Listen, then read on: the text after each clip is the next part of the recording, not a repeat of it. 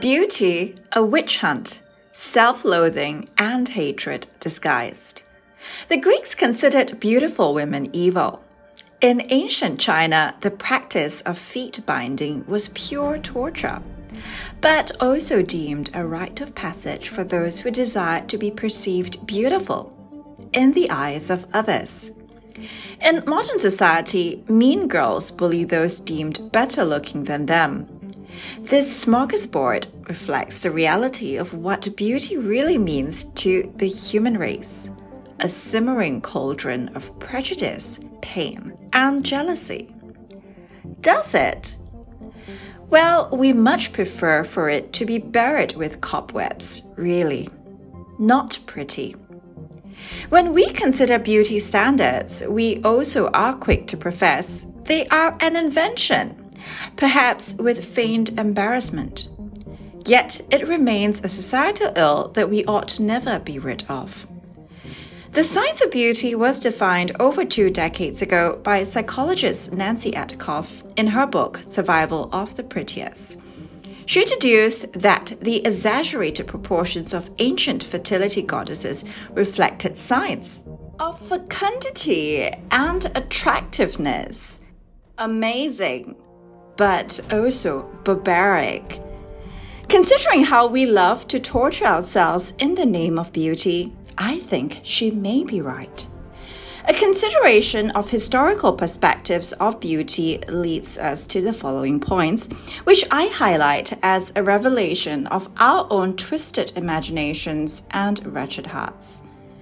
The Greeks labeled beautiful women as evil, and we can also relate that to the modern day femme fatale, the evil seductress characterized in Hollywood movies the one whose otherworldly beauty must be demonic rather than divine. Portrayal of beauty in pop culture is equally fascinating.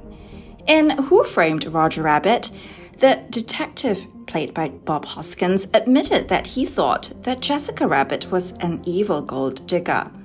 Why?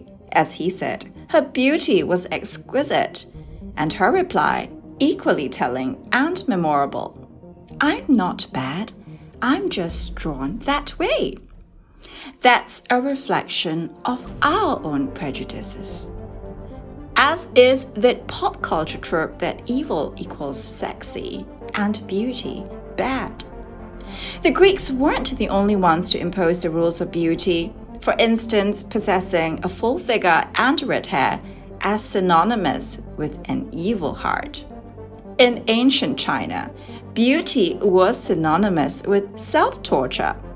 Feminine beauty associated with tiny feet, an anatomical anomaly created out of the ancient tradition of feet binding. No full grown adult woman naturally has tiny feet, and in my review of medical literature as a physician, I haven't come across any genetic conditions that present as such.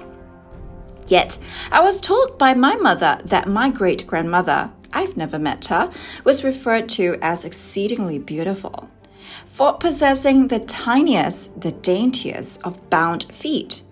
Her feet she religiously wrapped in layers of bandage every night from the time she was a toddler until her old age.